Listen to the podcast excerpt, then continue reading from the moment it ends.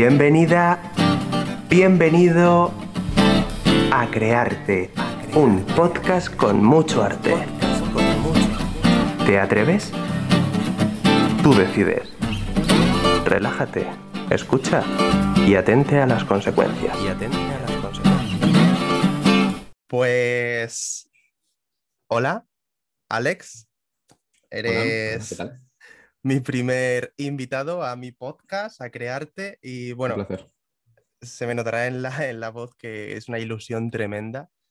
Porque, no sé, cuando pensé en quién podría venir de invitado, pensé en ti inmediatamente y, y dije, es, es un buen comienzo, es un buen comienzo porque además, sí, eh, no eres una persona con la que paso muchísimo tiempo, pero eres una persona a la que tengo mucho cariño, sobre todo dentro del mundo del arte. Y, Gracias. y bueno, hablando de esto, eh, antes me has dicho que no te definirías como artista. Y, esto como, ¿por qué? Sí, es, es curioso, ¿verdad? Sí, sí. Eh, bueno, yo creo que mm, por contarte un poco mi historia y empezar, yo creo que de esta manera. eh, bueno, primero quiero agradecerte que me hayas invitado aquí, que me hizo mucha ilusión. Y ahora ya respondiendo a tu pregunta, nada, pues simplemente no me considero artista porque mm, me parece que es una palabra que engloba demasiados términos, los cuales a lo mejor no, no consumo tanto, ¿no? O sea, yo siempre que pienso en un artista, pienso en una persona pues, que le gusta el arte, que le gusta mucho, eh, pues yo qué sé, puede ser la escultura, la pintura, eh, mucho la música, en fin, todo un campo que engloba demasiadas cosas. Y yo realmente descubrí mi, mi verdadera afición gracias a, a aquel verano de 2012, cuando más o menos explotó YouTube con todo el tema de, de- de los youtubers, de la gente que subía videojuegos, que hacía vlogs, que no sé, no sé cuánto. Y entonces un poco yo estaba con mis 16 años, si no recuerdo mal, eh, estaba un poco perdido en la vida, ¿Qué tiempo? porque realmente, claro, no, no- no sabía qué quería hacer y de repente vi esto y yo siempre he sido una persona que, que le ha entusiasmado mucho coger una cámara y ponerse a hacer el, el- el imbécil. Recuerdo de pequeñito que mis padres, no, bueno, nos íbamos todos de vacaciones y yo cogía la cámara de mi padre y, nos- y me ponía a grabar y a hacer mis comentarios por detrás, comentarios, ver, por estúpidos, evidentemente sin ninguna gracia, pero yo creía que tenía cierta gracia.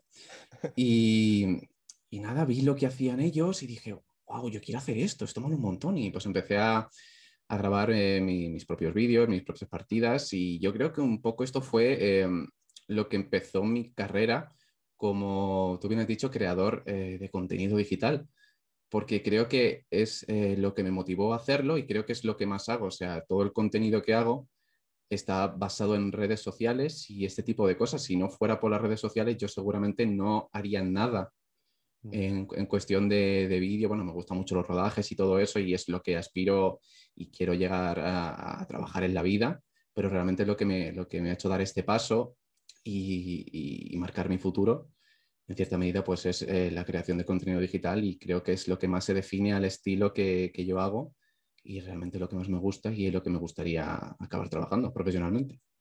Qué bueno, qué bueno. Claro, hablabas de, de las redes sociales como un método, pues, de inspiración y de estar haciendo algo, ¿no? De mostrarte y mostrar tu trabajo. Entonces, me lleva a pensar a la gente que critica la- las redes sociales y esto es un buen punto para ver que, que no siempre es así, que no siempre son malas, ¿no?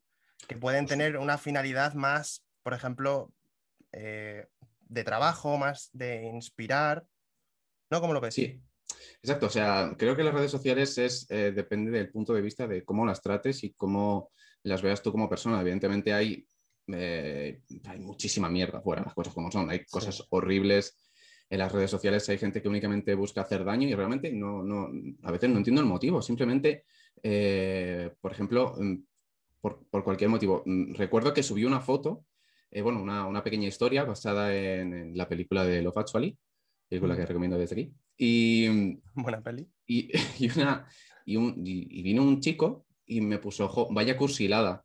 Y yo dije, bueno, pues, ¿y, y, y qué quieres que le haga? Es que es un comentario estupidísimo, ¿sabes? Que y es como, vale, pues, por supuesto estás en tu, en tu derecho de comentar, pero mm, no sé, a mí me gusta que, que comenten, pues me puedes decir que pues, no me ha gustado tal, que eh, yo qué sé, el color ha estado feo, la fotografía está fea, creo que los actores no han estado bien, creo que tú no has estado bien, me parece perfecto. O sea, a mí, de hecho, tengo la suerte de que me, critican muy poco y realmente me gustaría que me criticasen un poco más porque creo que con las críticas eh, se puede mejorar, pero sin querer salirme mucho más del tema, eh, hay veces que hay ciertos comentarios que no tienen ningún tipo de sentido y únicamente creo que buscan que la persona diga su opinión siendo válida o, no siendo válida. Y te pongo mm. mi caso, pues, pero vamos, te podría poner casos exageradísimos donde la gente se pasa un montón de llegar a decir a una persona eh, gorda, fea, no subas esto, muérete, no, sé, cuánto. Gente que va a hacer simplemente comentarios dañinos y, me gustaría entender el motivo de esa persona, decir, madre mía, qué gracioso soy, mírame cómo escribo esto desde la seguridad de mi ordenador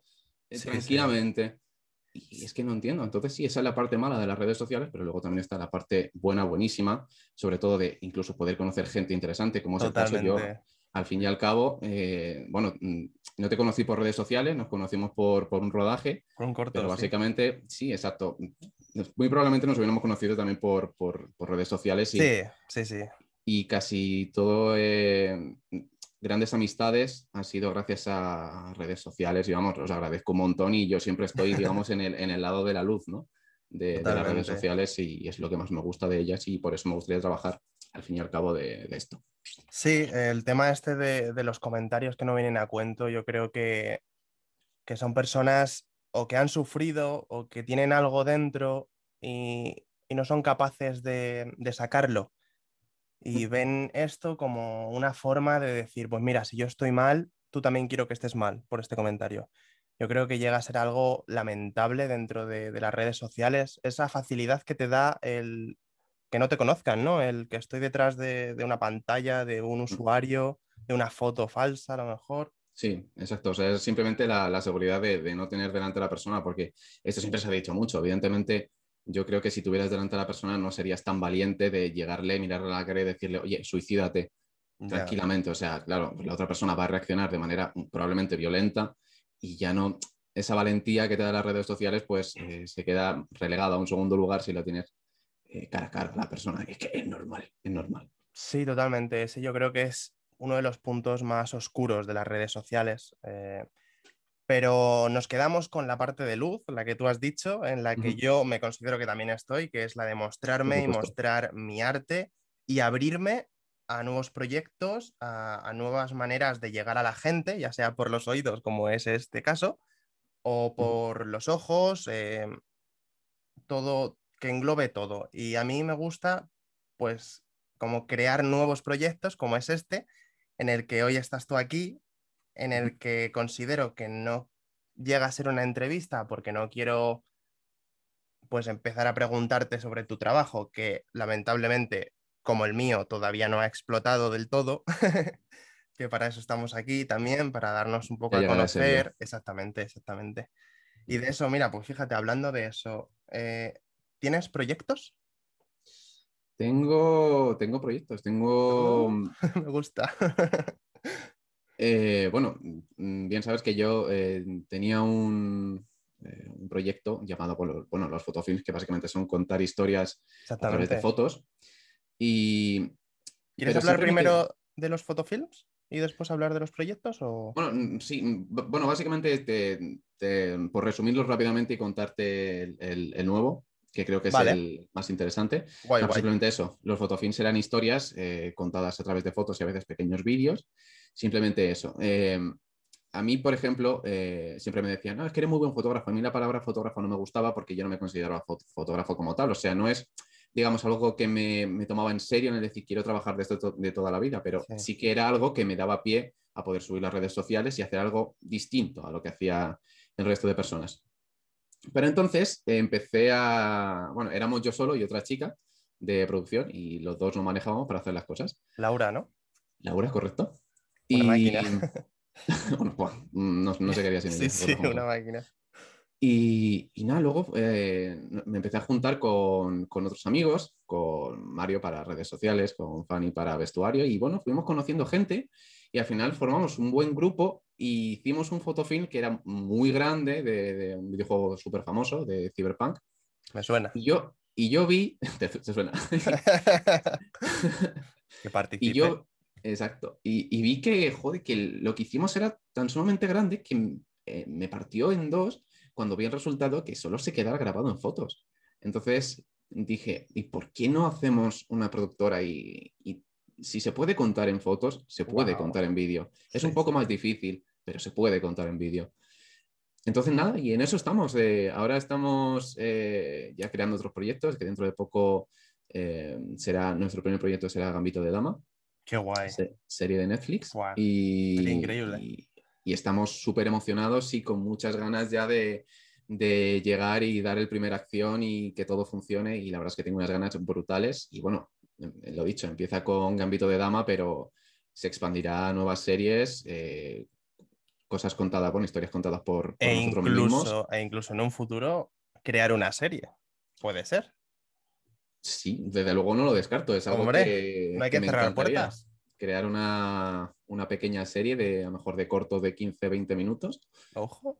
Me encantaría, sinceramente, me encantaría. A mí, a mí, y a mí veros crecer, porque la verdad que desde que os conocí vi la profesionalidad que tenéis y sobre todo lo mm. que os diferencia un poco con, con otra gente que también está dentro del mundo es vuestra cercanía, que no tenéis ningún problema en decir las cosas y tratáis con mucho cariño, hacéis que los actores, eh, como es mi caso, eh, como que formemos parte de la productora y la verdad que es algo increíble dentro de este mundo y es lo bonito, ¿no? Al final compartir el arte, el arte, eh, este, en este caso el audiovisual, de esta manera y, jo, la verdad es que se agradece, se agradece un montón.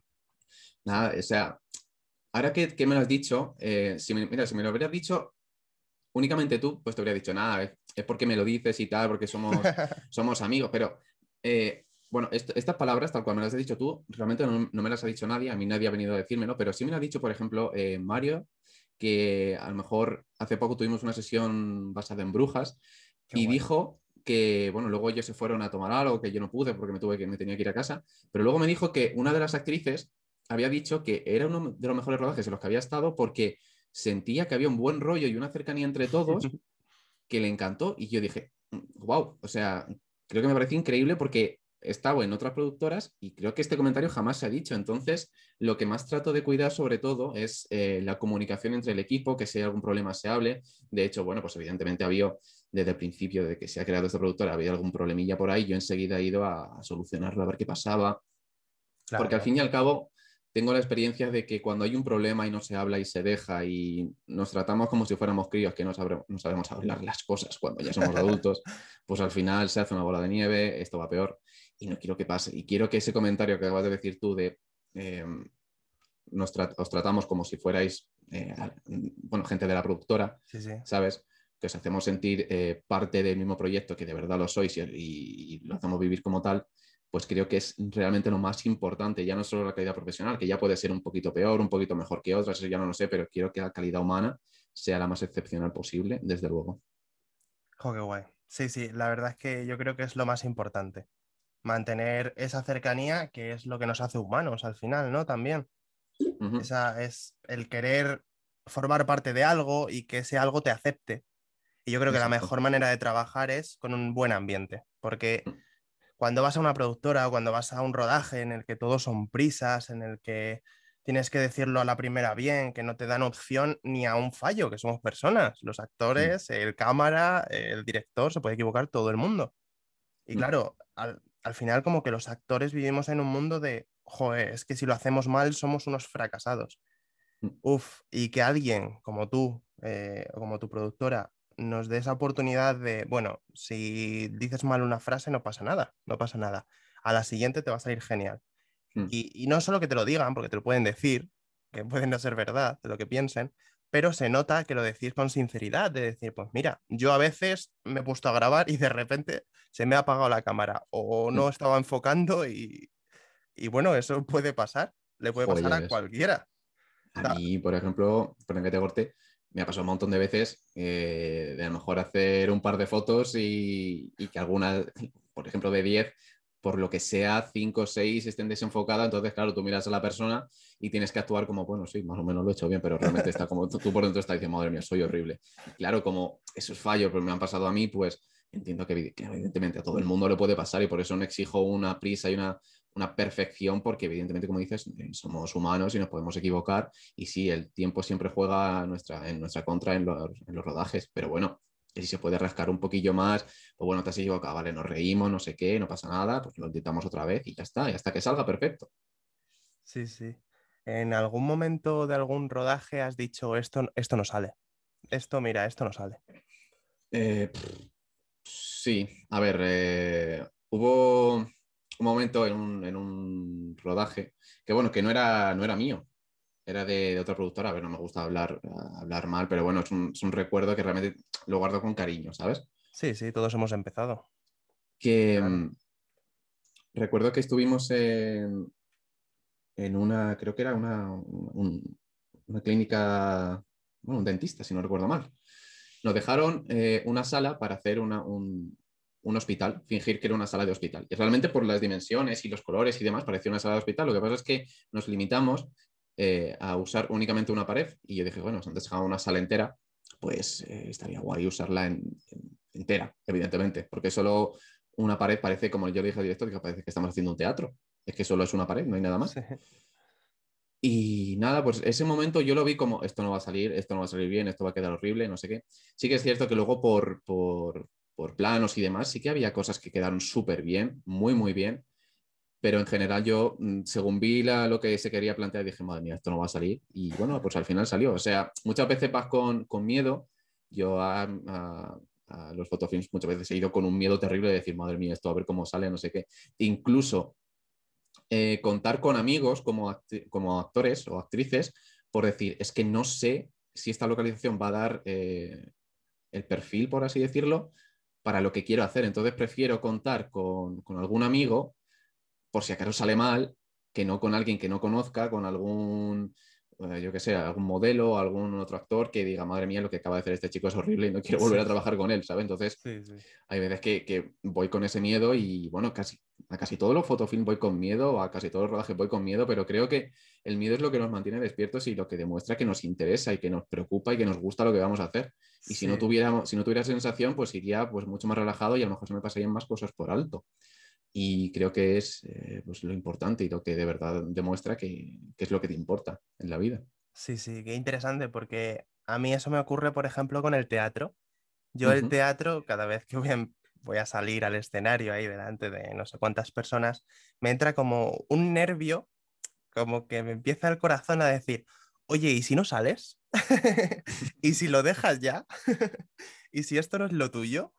Yo creo que eso pasa eh, cuando algo te importa tanto, que quieres que salga todo tan perfecto, porque claro, cuando algo te gusta, quieres que salga perfecto eh, y te involucras al máximo en que eso pase. Eh, y claro, lo que dices tú, que ir con miedo un poco a los fotofilm denota que, que te importa el resultado, te importa que, que, salga bien y que todo esté como tú más o menos lo has cuadrado, ¿no? O has hecho ahí tus cálculos porque sí que es verdad que en cuanto se sale algo del guion, por así decirlo, uff, esos nervios se potencian de una manera de decir, bueno, vamos a ver, ¿esto qué es? ¿Esto qué ¿Y qué pasa? ¿Cómo arreglo esto? Sí, sí.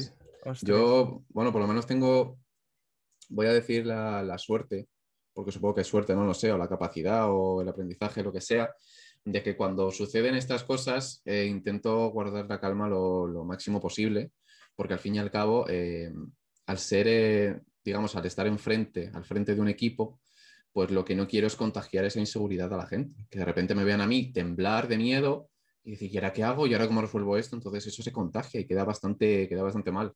Entonces, siempre lo que hago es respirar, pienso, a ver cómo se hace esto, no sé qué, no sé cuánto. Me quedo unos segundos pensando, me hace mucha gracia porque la gente se me queda mirando fijamente y yo, a ver, tranquilidad, que le estoy dando vueltas. Pero ya está, es, es, básicamente eso, es lo dicho, como, como me importe, quiero que salga bien, lo que no quiero es que la gente se preocupe, que piense que esto va a salir mal, porque para nada, simplemente hay que nos paramos, reflexionamos, respiramos y salimos adelante como sea. Qué guay.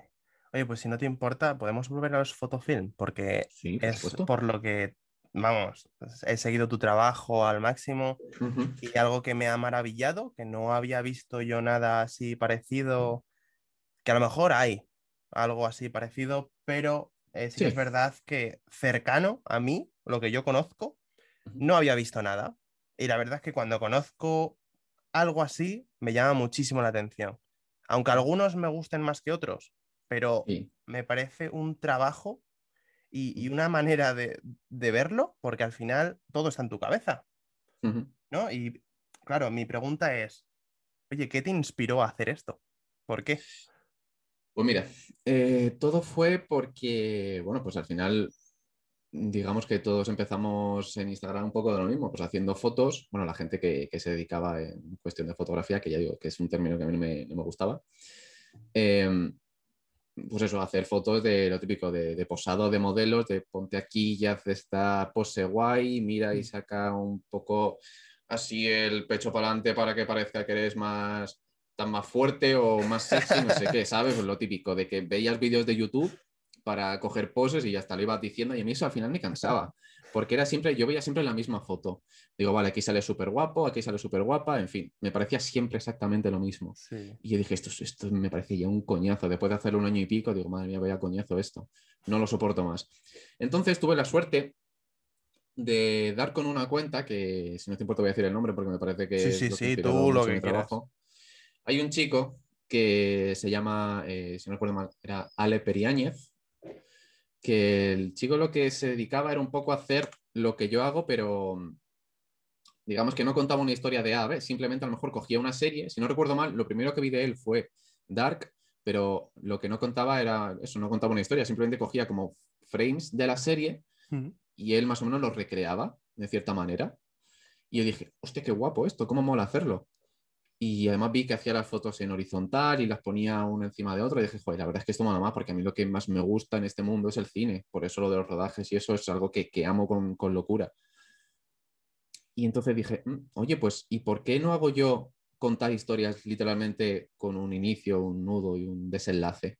La verdad es que estaría bastante guay. Me empecé a informar, empecé a mirar a ver si la gente lo hacía para inspirarme un poco más y vi que muy poca gente hace esto. Mm, Sí, sí. Casi, casi nadie lo hace. Entonces dije, bueno, pues voy a tirar más o menos un poco de referencias de lo que hace este chico y mi- pues, lo que tengo yo, por así decirlo. Y nada, y así fue como empezó realmente todo. El hecho de querer contar historias, que es algo que siempre me ha gustado. Yo siempre digo, he dicho, "Yo me gustaría escribir un libro alguna vez, pero bueno, me veo demasiado en este momento limitado para escribir un libro, entonces voy escribiendo pequeñas historias que, bueno, pues muchas como se, se pueden ver en formato de fotofilm y otras pues inspiradas en, en series que ya se han hecho, pero como siempre he dicho, no me gusta copiar literalmente escenas de alguna, de alguna serie o lo que sea, sino un poco basarlo en lo que tenemos y las, los medios de los que disponemos para hacerlo medianamente bien, porque claro, no somos Hollywood, por desgracia, Claro, claro. y sacarlo adelante. Pero es básicamente eso. Fue un chico el que vi su cuenta, me inspiró a, a remodelarlo a mi manera y, a- y en base a eso, pues todo salió adelante. Joder, qué guay.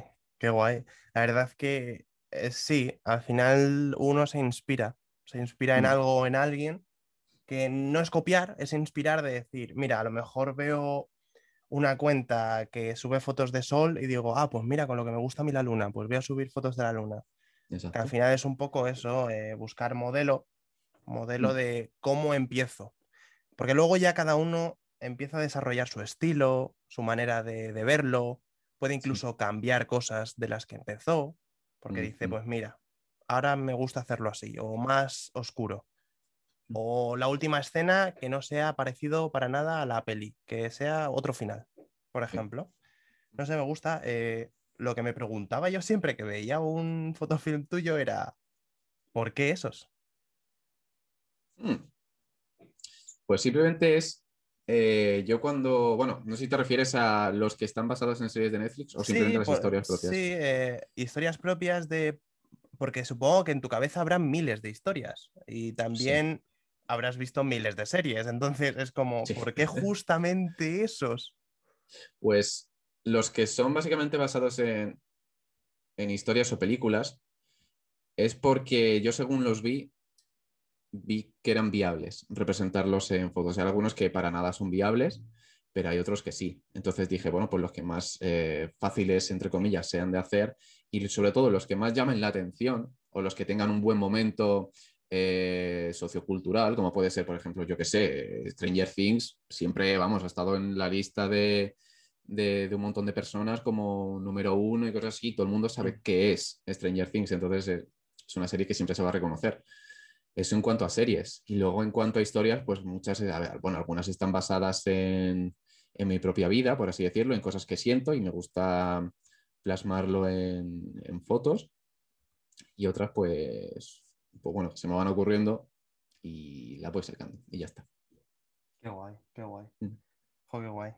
Oye, ¿y tú qué haces en tu día a día? O sea, ¿estás todo el rato pensando cosas, dibujando los storyboards y grabando? Eh, en principio no me gusta agobiarme con esas cosas porque, por ejemplo, sí que mm, para, digamos, eh, como dices, inspirarme muchas veces me meto en, Pinterest o en Instagram y veo las cosas que hace la gente, sobre todo colores, fijarme cómo los van mezclando y eso. Y llega un momento en, que, en el que me agobio de estar todo el rato con el móvil. Sí que es cierto que fíjate que me gusta mucho crear contenido digital, pero luego también me agobia mucho el estar todo el rato con el móvil, estar pendiente de algo eh, y que te lleguen todo el rato mensajes y ahora no sé qué, y ahora de aquí dijo, por favor, no quiero tocar el móvil en mucho tiempo.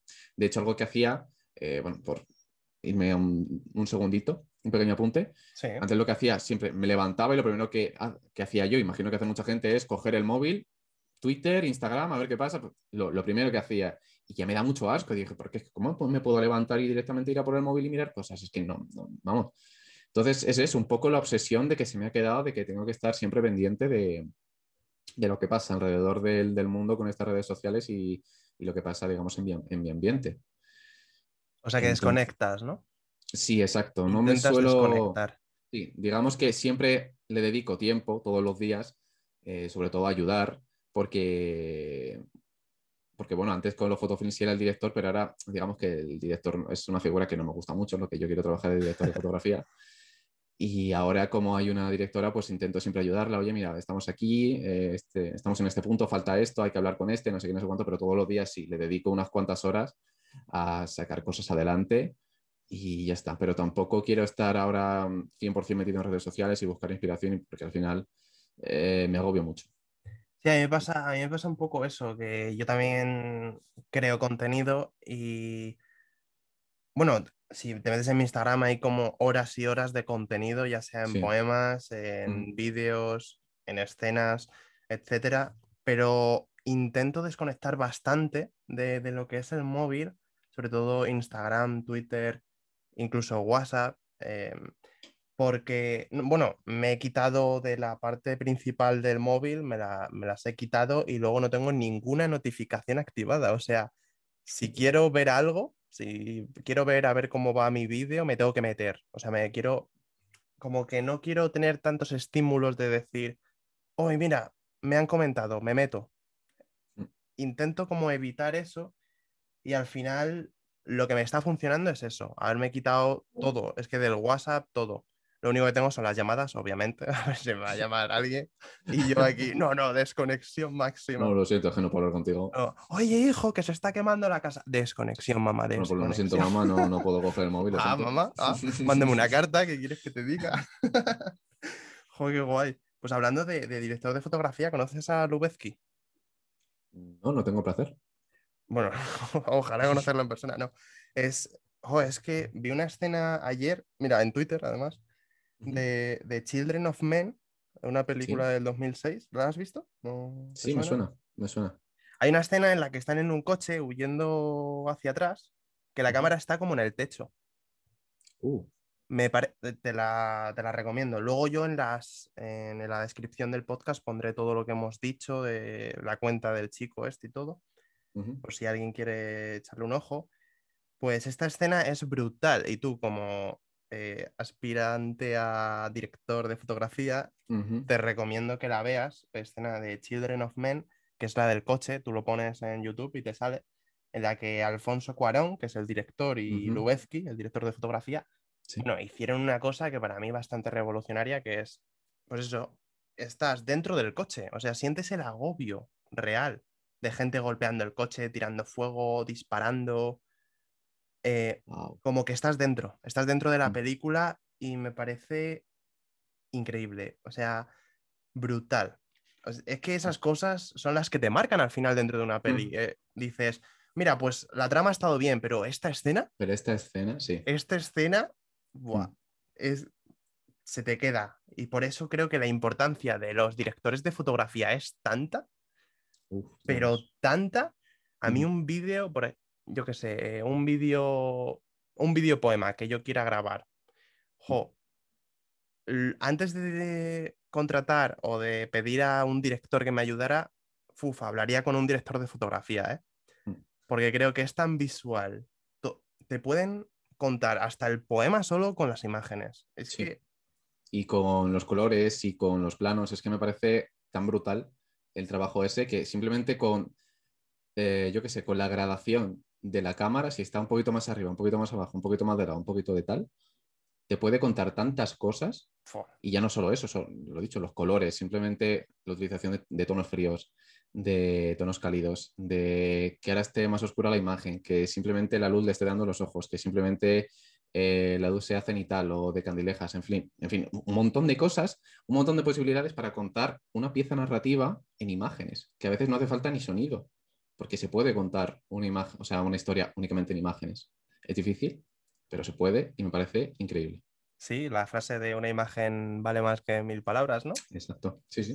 Pues eso es la definición de, de un director de fotografía. Exacto. Si te digo tres palabras, ¿con cuál te quedas? ¿Fotografía, vídeo o arte? Vídeo. Vídeo. Completamente. Sí, Sí, sí, sí, pero porque es básicamente para lo que, digamos, para lo que me estoy formando. O sea, bueno, al fin y al cabo, vídeo fotografía para lo que quiero hacer va muy de la mano, ¿sabes? Pero, sí, claro. pero, pero vídeo es, eh, digamos, la, la función principal a la que aspiro. Sí que, a ver, si, si me hubiera dado a elegir, pues hubiera hecho primero vídeo, luego fotografía, pero principalmente eh, vídeo. Sobre todo porque, bueno, yo cuando hago fotografía, cuando hacía los fotofilms, sí que me limitaba mucho el hecho de que al fin y al cabo son frames, pero por ejemplo, únicamente eh, si estoy grabando una única escena, por ejemplo, con un trípode, no hace falta más, y la actriz o el actor se va moviendo alrededor de la escena, interactuando con los objetos, yo que sé, moviendo luces o, o lo que sea en esa propia escena, ya te va cambiando mucho la película. Joder. Entonces, el vídeo también le da una vida muy profunda y muy larga a lo que quieras contar.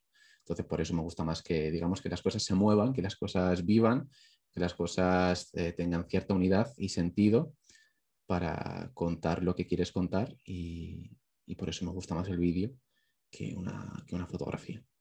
Qué guay, claro. Yo, yo opino que, perdón, que el vídeo es como poner tu punto de vista a lo que es la vida en sí, porque la vida se mueve, la vida cambia la luz, cambia el sonido, ¿no? Cambia Exacto. todo y claro, el vídeo es como decir, a ver, ¿qué parte de la vida quiero grabar?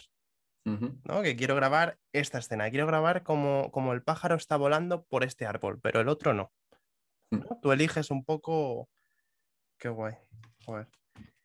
¿Y en tu día a día consumes arte o...? Eh, diría que en mi día a día no. Eh, en mi día a día lo que hago es lo, vamos, lo que te he dicho, resolver sobre todo problemas y ya está. Cuando estoy con un proyecto, Mm. lo que, por ejemplo, eso que lo que te digo, ahora estoy con un gambito de dama, pues lo que hice fue, lo primero, verme la serie, analizarla en profundidad, más o menos lo que querían representar los personajes, cuáles eran sus inquietudes, no sé qué, para también mostrarlas un poco a la hora de los juegos de luces y, y los colores, sobre todo por qué momento estaban pasando y en qué momento luego en guion, qué es lo que queríamos contar y cómo lo íbamos a plantear en cuestión de estética. Entonces, cuando tengo un proyecto, sí, en preproducción me informo mucho en cuanto a arte, Mm. sobre lo que queremos contar, pero luego durante el proceso, cuando ya está, digamos, todo hablado y durante rodaje o en postproducción o cosas de esas, pues no demasiado. Ya no, no consumo nada porque todos mis esfuerzos van a que todo eso esté perfectamente. Luego ya cuando se proponga otro proyecto, pues sí, me tendré que informar, eh, mirar mucho, estudiar lo que haga falta para sacar el, el mejor proyecto. Claro, claro. Al final es querer sacar lo mejor de ti. Claro, Para digamos que... que, que consumo arte por la necesidad de sacar eh, unas ideas, básicamente en cuestión a lo que se necesite para el proyecto. Inspiración.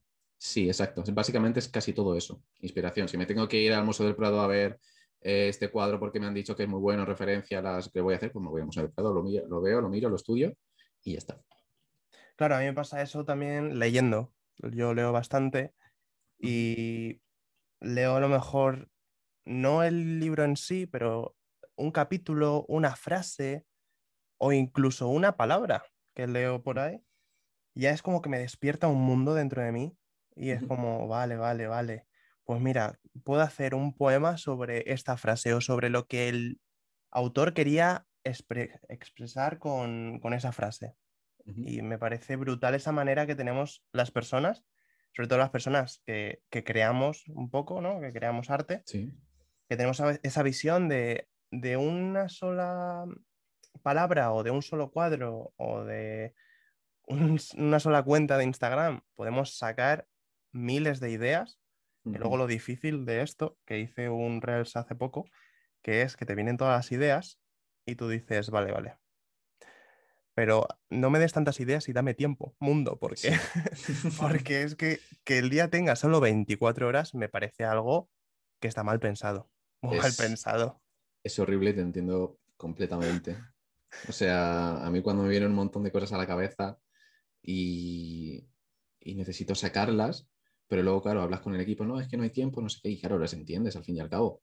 Eh, es que a veces no hay tiempo. A mí me encantaría hacer un montón de cosas, pero literalmente yo les dije, ojalá por mí hacer vídeos todos los días, levantarme y decir, tenemos rodaje hoy y mañana y pasado y al otro, yo, perfecto. Pero claro, no se puede por desgracia, pero sí, como dices, me faltan, me faltan más horas al día. Claro, a mí me falta tiempo, me falta dinero y, y al final ese es el, gran enemigo ¿no? de los creadores, que, mm. que, que no tenemos tiempo infinito y que no tenemos presupuesto infinito. Porque yo lo digo muchas veces, si a mí me dirán tiempo de decir, mira, en estos tres meses tienes que hacer tal, toma el presupuesto que necesites. Y yo decir, Buah, os monto aquí una obra de arte si hace falta. Porque es como, jo, todas las facilidades, ¿no? Todos los problemas que tienes se van, mm. desaparecen y solo queda tu cabeza. Tu cabeza con tus miles de cosas que quieres hacer cada día. Pues es lo que dices tú, cada día quiero yo grabar mm, tres videopoemas, subir un Reels y escribir tres libros. pues si fuera por mí, si fuera por mí, vamos, estaba todo el día con el arte, con el arte, con el arte, pero mm. por desgracia, a ti y a mí el arte por ahora no nos da de comer. Por desgracia. Claro, es lo que es por lo que luchamos al fin y al cabo. Yo lo he dicho muchas veces, yo no me quiero morir sin intentarlo hasta el final. Yo cuando de verdad vea que, mira, lo he dado todo, he estado muchos años con esto y al final no ha servido para nada, pues bueno, digamos que lo dejaré, no lo dejaré al 100% porque al fin y al cabo siempre queda un poco digamos, las reminiscencias y aunque tenga 50 60 años, yo estoy seguro de que cogeré mi cámara, me iré donde sea, seguir grabando vídeos, hacer fotos y lo que haga falta, aunque ya con la idea de que, bueno, lo he intentado y no se puede. Pero bueno, lo dicho, yo hasta que, hasta que, digamos, no pueda más y ya me dé por vencido después de muchísimos años, porque ya te digo que me queda, me queda bueno, nos queda muchísimo recorrido.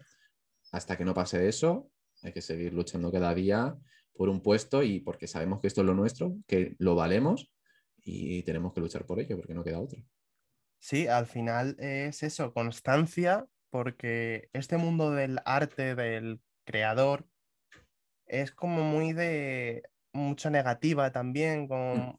que te echan muchas cosas para atrás, de decir, pues mira, me estoy dejando la piel, el tiempo en subir un vídeo que al final lo ven 300 personas y tú quieres llegar cada vez a más público, pero mm. ves que, vale, llega a 300 y el siguiente que subes llega a 200 y tú, pero bueno. Mm. Entonces, la constancia es algo tan importante porque de verdad frustra muchísimo este mundo. Frustra una barbaridad. De hecho, es eso. Eh, ahora mucho de nuestro contenido se basa en redes sociales y lo que te exigen además de estas aplicaciones es la constancia, de que no pares de usar su aplicación porque les gusta, que pases su tiempo y que obligues, digamos, en cierta manera a la gente a consumir tu contenido y de esa manera que pasen ese tiempo en, su, aplicación. De cualquier manera, es algo que, he ido aprendiendo con, con, los años desde que he empezado a hacer contenido digital, es que estoy muy agradecido por todas las personas que eh, a ver, evidentemente todo el mundo quiere aspirar a más, quiere tener miles de seguidores. Bueno, yo siempre he dicho que me gustaría tener miles de seguidores únicamente por el trabajo, porque de cierta manera, cuando tienes cierta fama, también tienes que exponer tu vida privada y eso me da bastante asco. No me gusta contar lo que hago ni cómo es mi vida, eso me da bastante asquito, pero bueno, entiendo que es, digamos, parte del contrato, la letra pequeña que hay que firmar. No obstante, eh, mientras se llega a ese punto, yo estoy súper agradecido por todas las personas que tienen, digamos, que dedican cierto tiempo, aunque sea un minuto. O sea, a mí que la gente dedique su tiempo a algo mío me parece que es algo precioso y, aunque tenga una parcela que a lo mejor en cada publicación ronda los, los 200 likes o lo que sea, me encantaría todos los días darle la mano a esa persona y decirle muchas gracias por, por, tu tiempo. O sea, son 200 personas y es que te lo agradezco infinitamente. O sea, me haces muy feliz que, que, compartas o que le des like, porque sí, somos pocos, pero siempre estás ahí. Es una persona que eso, que, que está gastando algo que no va a recuperar. Y entonces me parece un gesto precioso que, siempre estén apoyando, lo que sea, y lo agradezco infinito. Que sí, lo he dicho, que siempre se quiere un poco más. Evidentemente, somos personas como con, ganas de, comernos el mundo, pero también lo, digamos, lo que tengo lo valoro infinitamente. Sí, la verdad que es algo que pasa un poco desapercibido, ¿no? De, jo, parece que nosotros solo aspiramos a, bueno, que sí, que en realidad aspiramos, pues lo que dices tú, a tener miles de seguidores, pero para poder eh, tener más visibilidad, que la gente vea tu trabajo, lo que te gusta, eh, lo que te gusta hacerlo, em, la manera en la que lo haces y, bueno, que confiamos en, nosotros mismos, en decir, yo creo que hago buen trabajo o lo hago bien. Si no, no querríamos tantos seguidores, ¿no? Porque para enseñar, para enseñar algo que dices, uff, mm, regular, pues no.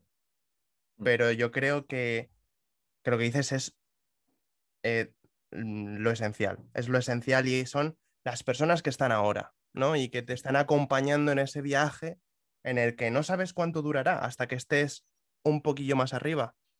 Pero la gente que está aquí, eh, a tu lado, dándole like, guardando la publicación, compartiendo la publicación, o incluso mucha gente que me habla por privado para decirme, oye, me ha gustado un montón, pero que a lo mejor no lo comparte, pero me lo dice a mí. O me lo dicen por WhatsApp, mi familia, tal. Jo, eh, es una ilusión tremenda cada palabra. Mm.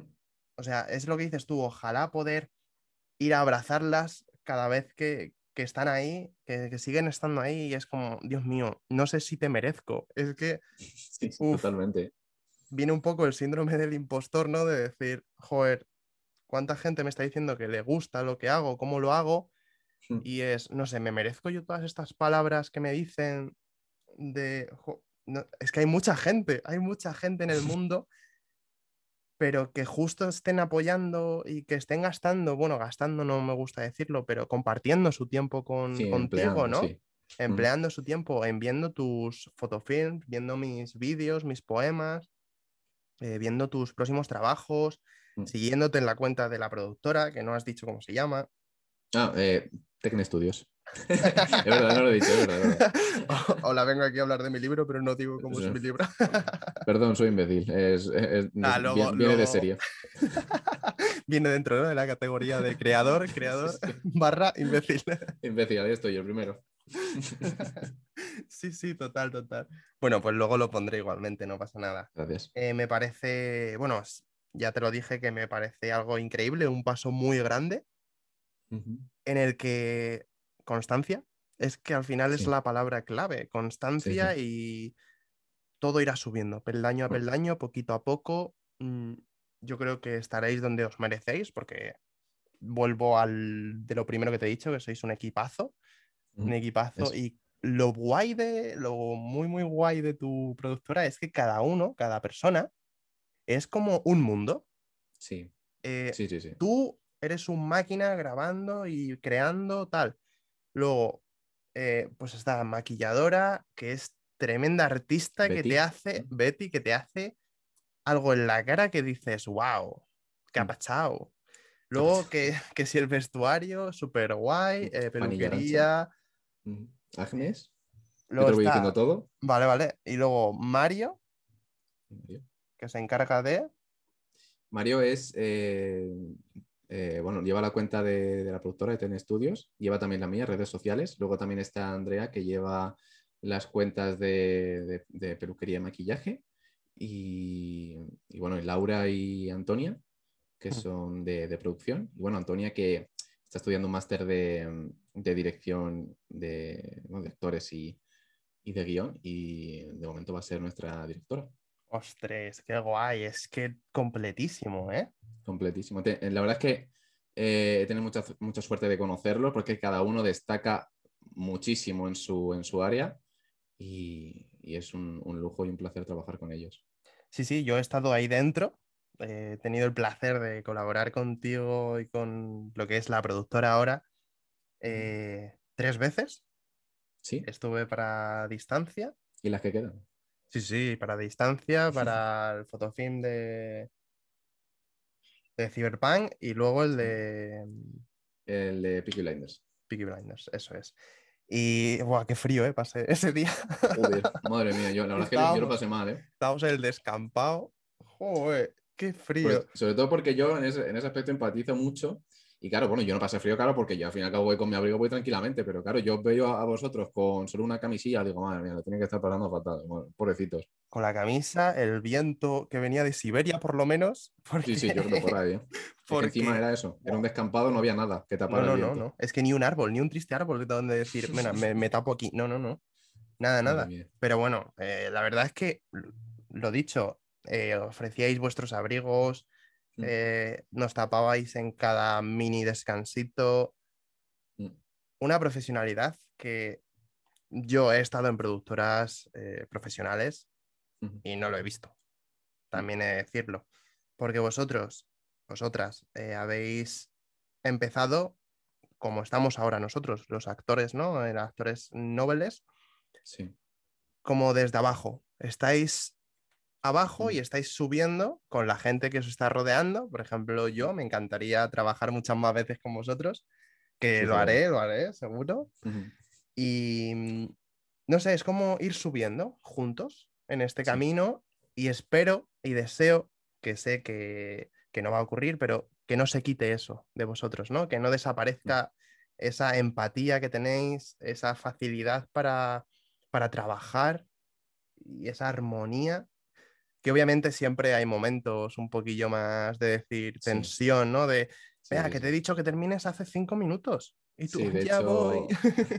de hecho, cuando dijimos de dar el paso a una productora para hacer rodajes, yo ya dije desde el primer momento, dije, a ver, va a pasar que va a haber tensión, pero bueno, luego no quiero que mezclemos lo profesional con lo personal. Entiendo que a lo mejor yo, por lo que sea, voy a estar estresado, a lo mejor te grito, pero no por nada, o sea, no porque hayas hecho mal tu trabajo, porque eres una, o lo que sea, lo que pase sé que lo vas a hacer muy bien, pero en ese momento me has pillado mal y ya está, pero que de verdad que me caes súper bien como persona y que no mm. va a pasar nada. O sea, no mezclemos nada, pero vamos, que puede pasar, evidentemente. Sí, eh, lo importante es no, o sea, diferenciar entre lo personal y el trabajo, porque los rodajes, he estado en muchísimos, eh, por desgracia la mayoría, bueno, por desgracia, no quiero infravalorar, pero como figurante que ojalá el día de mañana pues sean más como actor, también los he estado como actor.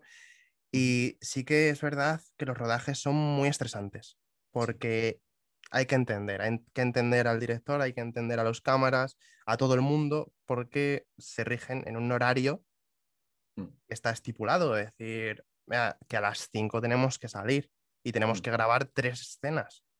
Claro. Y sí que es, a veces nacen momentos de decir, uy, uy, uy, aquí soltan mm. chispas, pero nada, luego les ves abrazándose, les ves mm. de todo. Creo, creo que es lo más bonito de, de, la, de la industria audiovisual y de los rodajes, que en preproducción, bueno, estás un poco estresado porque hay que buscar cosas, no sé qué, a lo mejor este actor me ha dicho que al final no puede, hay que buscar a otro, etcétera, etcétera. Luego en rodaje también surgen mucho, muchas crispaciones, por lo dicho, ahora que, que si cambio de, localización, andar hasta tal sitio, ahora solo tenemos dos horas, venga rápido, maquillar rápido, no sé qué, era grabar rápido, madre mía, que se ha equivocado, bueno, bueno, bueno. Pero luego está lo más bonito, que es que de repente todo ese esfuerzo, todo lo que hemos pensado desde hace un mes, eh, cobra, cobra vida a través de un vídeo y lo ves y dices, madre mía, lo mal que le he pasado, pero lo bien que ha quedado. Y, realmente eso es lo que me gusta. Eh, cuando empecé, ya digo, con los fotofilms, que solo éramos Laura y yo, yo siempre he creído en el trabajo en equipo, eh, creo que es eh, lo que más me hace vivir las experiencias, compartirlas con un montón de gente. Y también uno de los motivos por que quise dar el paso, porque digo, si soy capaz de reunir a un grupo de gente y, que éstas quieran trabajar y sacar lo mejor de sí, yo de verdad me habré dado por satisfecho, porque creo que eso no hay mejor experiencia ni mejor trabajo que, que compartir algo en conjunto, vivirlo todos juntos y luego ver el resultado todos juntos como una unidad y disfrutar todo lo, que, lo que venga. Sí, eh, lo bonito de la vida al final también es compartirlo, ¿no? Compartir esos momentos y la productora te da, te da esa posibilidad. De, Es un trabajo en equipo y al final el resultado va a ser algo construido por el equipo, no solo por el cámara, ni el director, ni el actor, sino por un granito de arena de cada uno. Y al final se ve el castillo y dices, wow, qué bonito me ha quedado. Bueno, nos ha quedado, ¿no? Es decir, míralo ahí, en la playa, qué bien queda. qué guay, qué guay.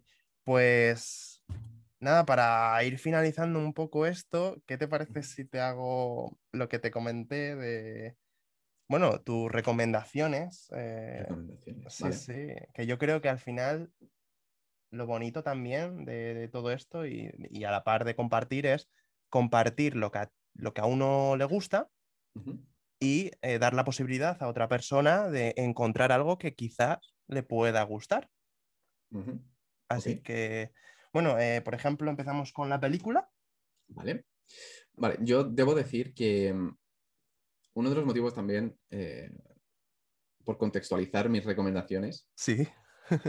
por los que también, digamos que quería contar historias es porque la realidad eh, se me queda corta. Entonces a mí me gusta viajar a mundos que, bueno, yo sé que hay películas, que hay libros en los que te cuentan pues una historia que evidentemente puede pasar en la vida real, pero muchas historias me suelen aburrir porque yo quiero eso, viajar a mundos, conocer, digamos, nuevas razas, nuevas especies, nuevos lugares, cosas que no puedo ver en la vida real. Entonces, por eso, mi primera recomendación de, de película es una película mundialmente conocida, que es El Señor de los Anillos, mi, saga preferida. En concreto, Las Dos Torres, es mi película preferida de toda la historia. Son, con la versión extendida, creo que son cuatro horas de película, que realmente es que se me pasa volando, literalmente no me entero de cómo pueden pasar cuatro horas, para mí por lo menos, tan sumamente rápido. Y es el hecho de que me gusta esta película, supongo que es la épica, eh, supongo que es, que es que también es todo, es Fíjate que visualmente destaca, o sea, está bien, está bastante bien, pero bueno, en cuanto a sonido es, y banda sonora es espectacular. Em, yo creo que todo el mundo que haya visto la película se va a acordar luego si escucha la banda sonora por ahí, de, ah, mira, esto es el Señor de los Anillos, porque es que tiene identidad esa película. Sí, sí. Y es eso, y es un poco lo que te cuento, es la historia de, de, unas personas que con un objetivo en común. Entonces es lo que te contaba antes un poco de los rodajes, que se juntan un montón de personas con un objetivo en común es un viaje duro, es difícil, lo vas a pasar mal, pero también tiene buenos momentos y es eh, lo que más vas a, vas a recordar. Y luego, pues bueno, llegas al final y todo queda en el recuerdo, todos eh, estamos bien, nos lo pasamos bien y, ya está. Y la verdad es que me, desde luego me encantan todos los personajes, la, lo he dicho, la épica, las batallas, todo. Es un, es un peliculón merecedor de todos los que, Oscars que se ha llevado y, y es una película que no me canso de ver y, que ojalá tenga la suerte en el futuro, no lo sé. Por ejemplo, ahora se va a hacer la serie en Amazon y ojalá en algún momento, pues mira, mm, es que me encantaría que me dijeran, ¿te quieres venir a poner cafés a este sitio? Pues vamos, pero corriendo, corriendo, me, hace falta tiempo.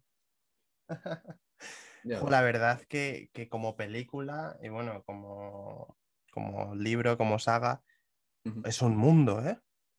Es que es un mundo creado de cero y mm. qué cabeza, ¿no? ¿Qué cabeza hay que tener para, para poder escribir eso? O sea... El, señor J.R.R. Tolkien tuvo una cabeza espectacular. Bien es cierto, bien es cierto que debo decir que aquí peco un poco porque no me he leído el libro. De hecho, lo tengo en el ebook para leerlo, pero últimamente no tengo demasiado tiempo para leer, para leer por desgracia pero lo tengo ahí porque sé que en algún momento lo, voy a leer. ya me han dicho muchos que dista bastante, por ejemplo, igual que el Hobbit, de lo que es la, película, pero vamos. Que igualmente, como dices, es un mundo aparte y es un mundo en el que me encantaría perderme y ojalá existiera y vivir rodeado de, elfos, que son mi raza preferida. Joder. Sí, son los elfos. Sí, sí, sí, sí. Vamos, yo elfos a muerte. Ostras. Mira, yo también eh, tengo el libro ahí. Además tengo el libro gordo que creo que no sé si es como tres libros o dos libros. Bueno, como sea uno solo, yo flipo porque es enorme. O sea, joder, mira, ahí arriba lo tengo en, en las estanterías. Y, pero nada, me leí, me leí 30 páginas, pero no pude seguir leyendo. No porque lo aborreciera de decir, wow, sino porque yo que sé, estaba en otra época, era más adolescente y Mm. ese tipo de lectura yo creo que es más Se de... Sí, sí, sí. Sí. Se hace larga porque, claro, es que hay que tener en cuenta que tiene que crear un mundo. ¿Y tú y Sí. cómo, cómo crea un mundo? Claro, o Bueno. sea, él, él lo ha dicho, cuando, cuando creas un mundo, por desgracia también tienes que llevar al lector a ese mundo, entonces puedes tardar mucho en dar explicaciones en cómo es X cosa, cómo es el, cómo es, por ejemplo, eh, Riven de la ciudad de los elfos, tienes que Sí. detallar exactamente cómo es, entonces seguramente pues tardes varias páginas en decir cómo es la, la arquitectura, los, yo qué sé, las telas, los colores que utilizan, Claro, el lenguaje, ¿no? Un poco el también. lenguaje, porque- claro, son muchas cosas. Es un mundo, es que de verdad, increíble. Chapó para ese tipo de personas que Mm. crean obras de arte que, que perduran y perdurarán por muchísimos años. Y bueno, yo espero que algún día tú llegues a hacerlo.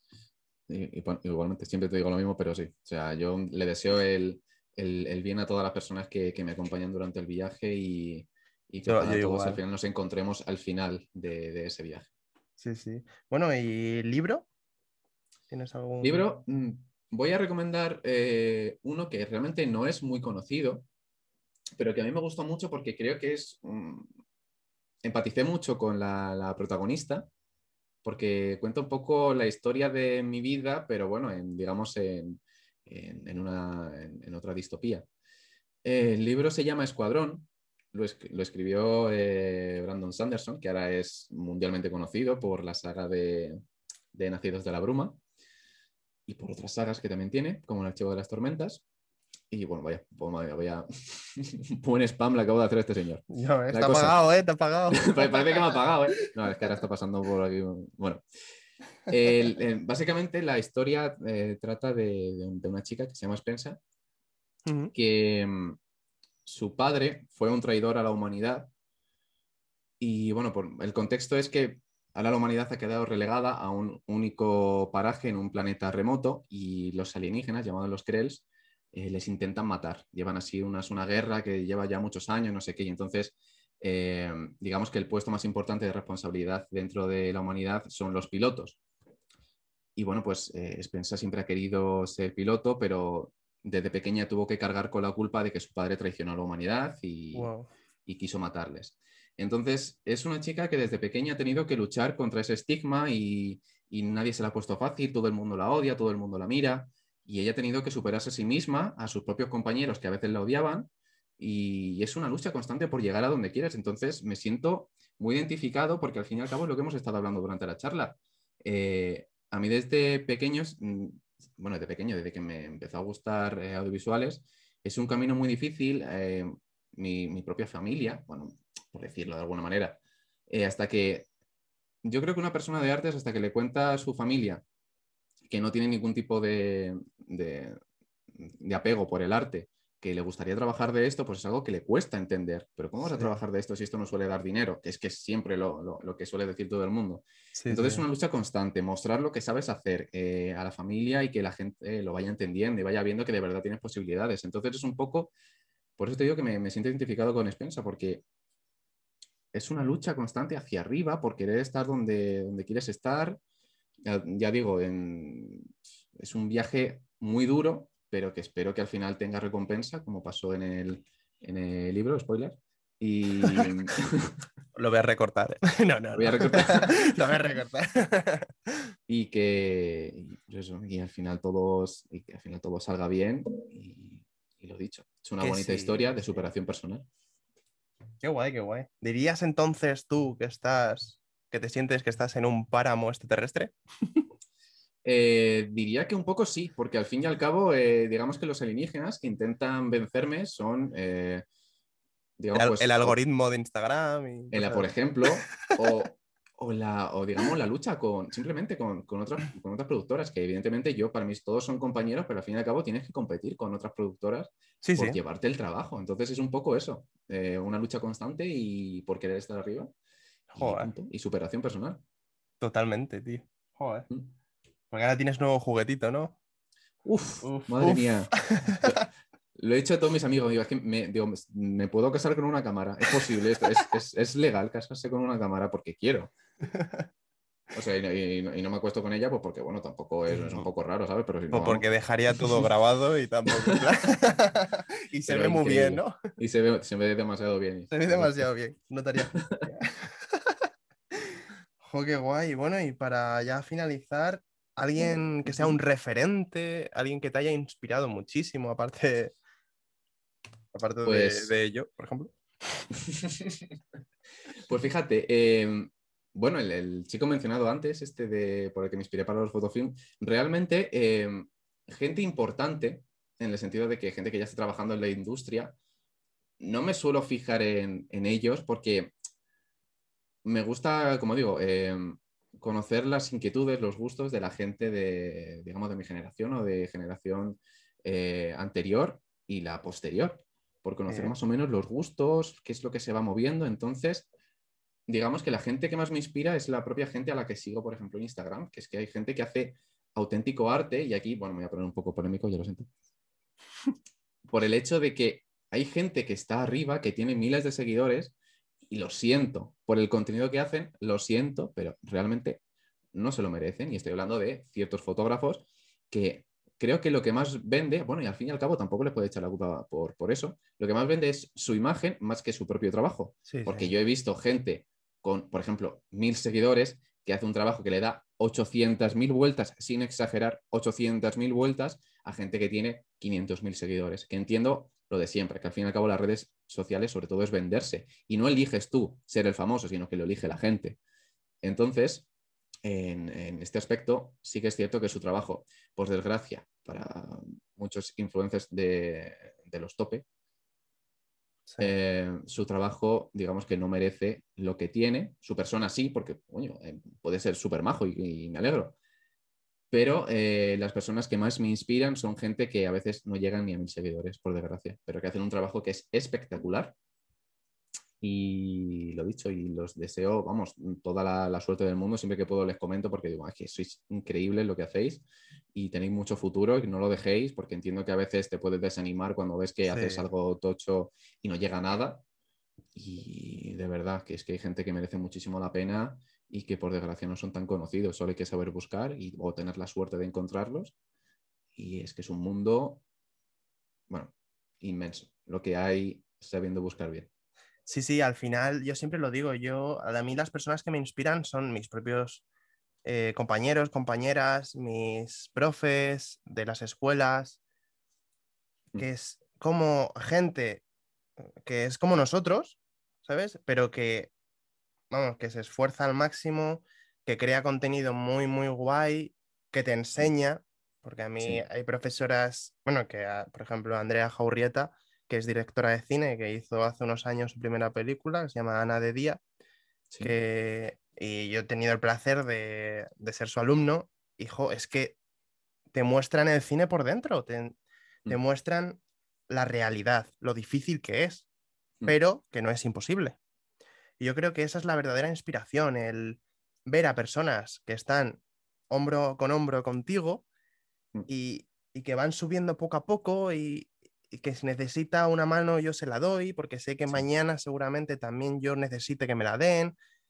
Mm. Entonces es por eso yo también comento un montón, comento cuando tengo un tiempo y me meto a Instagram y tal. Suelo comentar, comento, mm. algunas veces comparto, Mm, les hablo por privado. Yo creo que si no nos apoyamos e inspiramos entre nosotros, al final lo que es los cimientos se derrumban, que somos nosotros. Y bueno, ayudarnos a construir esto, ¿no? Mm, y creo que además es bonito eso, crear, crear comunidad entre todos, que lo dicho, como dices, si alguna vez te hace falta algo y yo lo tengo por lo que sea, oye, pues te lo doy, o necesitas una idea para algo, oye, pues mira, tal, si quieres, a mí se me ocurrió esto, yo por lo que sea, siempre he dicho que mis conocimientos de Photoshop son muy limitados y a lo mejor hay una persona que sabe hacerlo súper bien, pues si me pregunta, oye, ¿tienes alguna idea? Por supuesto, mira, tengo esto, no sé hacerlo, si quieres hacerlo tú, adelante, Claro. porque sé que lo vas a hacer infinitamente mejor y no tengo ningún problema en ayudar a alguien que sé que lo va a hacer infinitamente mejor que yo.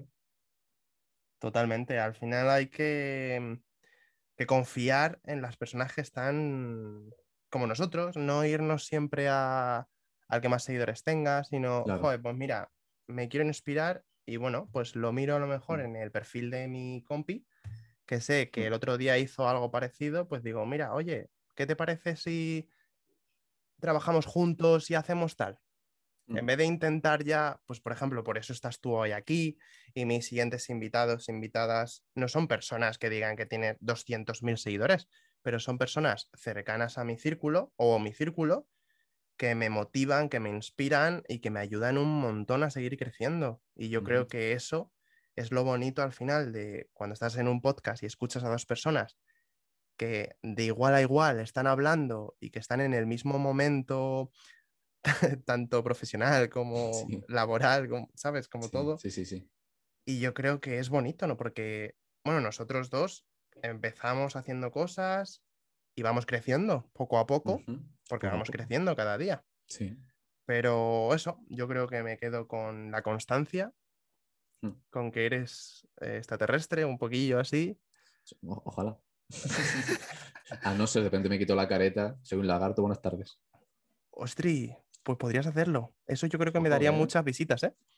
Ojo, pues siempre se ha dicho lo de la teoría esta de que en Estados Unidos gobiernan los lagartos y eso, igual. Es verdad, los, los Illuminati, ¿no? Eran. No, no sé, es, es tan loco. Ah, los reptilianos, reptilianos. Eso, sí, algo de eso. Sí, sí. Oye, ¿eres uno de esos? Oye, pues ni lo confirmo ni, me- ni lo desmiento. O sea, a ver, vete a saber. Igual en cualquier ¿eh? momento de repente me canso y digo, oye, que igual soy medio reptil. Buenas tardes, me presento. Oye, buenas tardes. Soy Alex el camaleón. El camarero, ¿Cómo te quedas? Ostri, ¿eh? Ojo, pues me lo apunto, ¿eh? Una historia, de ahí sale una historia. Hombre, y, y así no tengo que pasar por Photoshop, que se me da mal, lo hago yo. Pues alguien sabrá, ¿no? Hay que saber. Todo el mundo sabe de algo. Sí, menos, menos yo, seguramente lo debe hacer alguien. Sí, eso, eso pienso yo. Digo, joder, a mí se me da muy bien, por ejemplo, esto de la interpretación, me gusta mucho crear, pero es que hay gente que sabe de tantas cosas y tan profundamente que digo, wow, ¿yo quién soy, no? Eh, Wow, me- la verdad es que me encanta la gente que hace muchas cosas a la vez. O sea, es mi tipo de gente preferida. Gente que, que a lo mejor dice, no, es que hoy tengo clase de natación y luego tengo clase de carpintería y luego tengo-".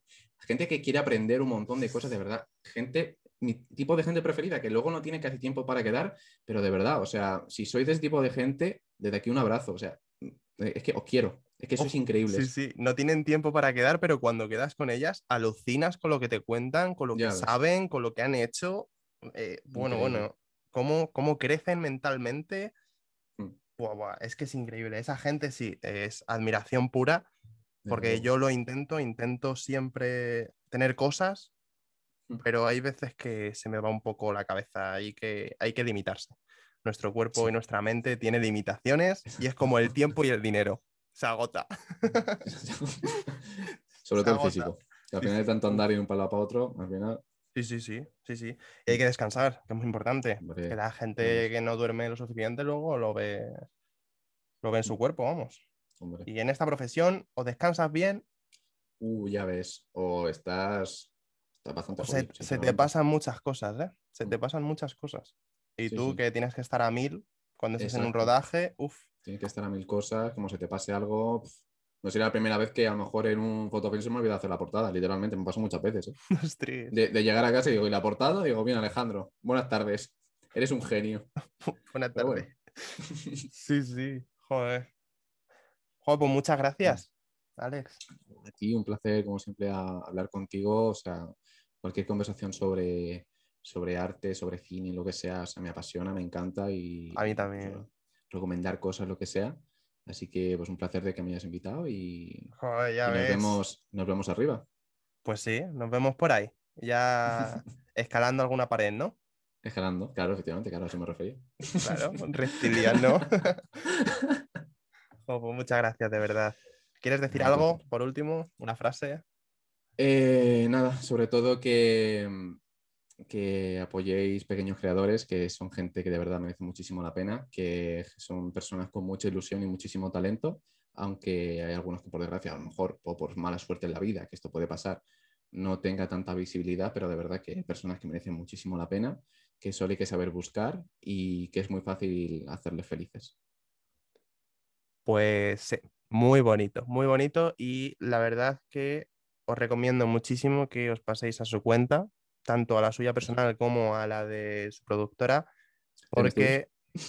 Que no se me olvida decirlo. como, como, dilo, dilo como tres veces seguidas.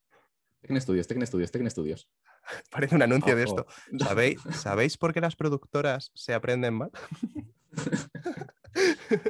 Las productoras enseñan mal. Enseñan mal, no son empáticas, como, como la tuya, por ejemplo.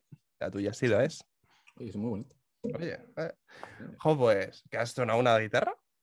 No, le queda un golpe con el micro porque soy Ah, vale, vale, digo, Ya lo he dicho antes. Oye, para finalizar hay una canción, pues estaría guay, ¿no? Bueno, pues muchas gracias. Dejaré tu, tu cuenta, que merece muchísimo la pena tu trabajo y la de la productora. igualmente.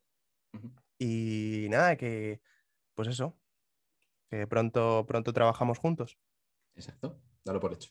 Uf, estoy deseándolo.